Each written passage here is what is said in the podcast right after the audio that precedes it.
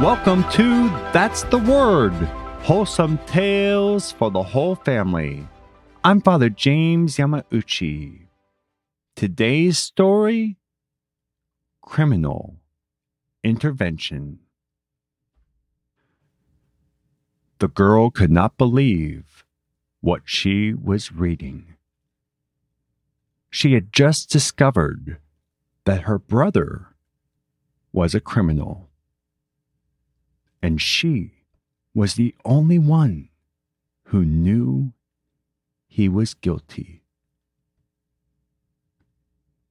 She was in her brother's room.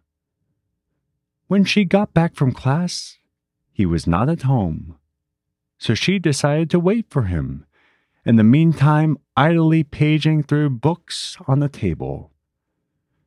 She picked up one book and uncovered the damning evidence.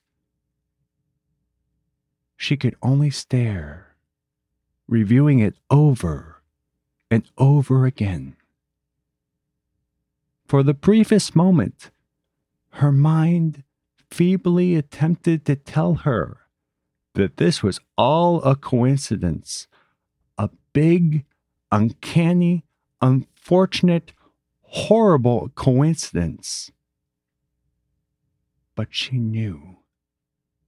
She knew it was true. He did it. Why, oh, why did he do it? She had read about the crime earlier in the day. At that time, she felt the rush one feels for romantic crimes when someone stands up to the man and gets away with it. She eagerly gobbled up every detail, reveling in its audacity. All those feelings were gone as she sat alone in her brother's room. Amid the damning evidence, her heart was overwhelmed with sheer terror even when she initially read about the crime. Something had aroused her suspicions. Some of the details sounded very familiar. Allusions her brother had made in the past, passing comments that eerily resembled the details of the crime. Thinking back, he had talked about acquiring equipment of questionable utility. Earlier, she had suppressed these suspicions, but now, reviewing the evidence, they were irrefutable. Fear and adrenaline coursed through her veins. How could he do this? He had a great life ahead of him he was so smart and talented. He would have the world at his feet. Yet he had to turn to crime. Had he forgotten the much tamer crimes their father committed and how the family was still suffering from the fallout? Could he still be saved from punishment? No it was hopeless. Once the authorities pinned the crime on him, nothing could save him. Her brother had taken a leap to his own destruction, and he was now past any thought of rescue. What was she supposed to do now? His fate was sealed. But should she, could she, just abandon him? She thought back to her first elation at the news of the crime. Deep down, she agreed with what he did. She wanted to stand up to the man as much as her brother did. She could not let him do this alone. accounts conflict about what happened when the girl's brother got home, but she did join his crew. Their crime spree was cut short when a rash move exposed them to the authorities. They and their associates were arrested, tried, and convicted. Several of them, including the girl and her brother, were executed.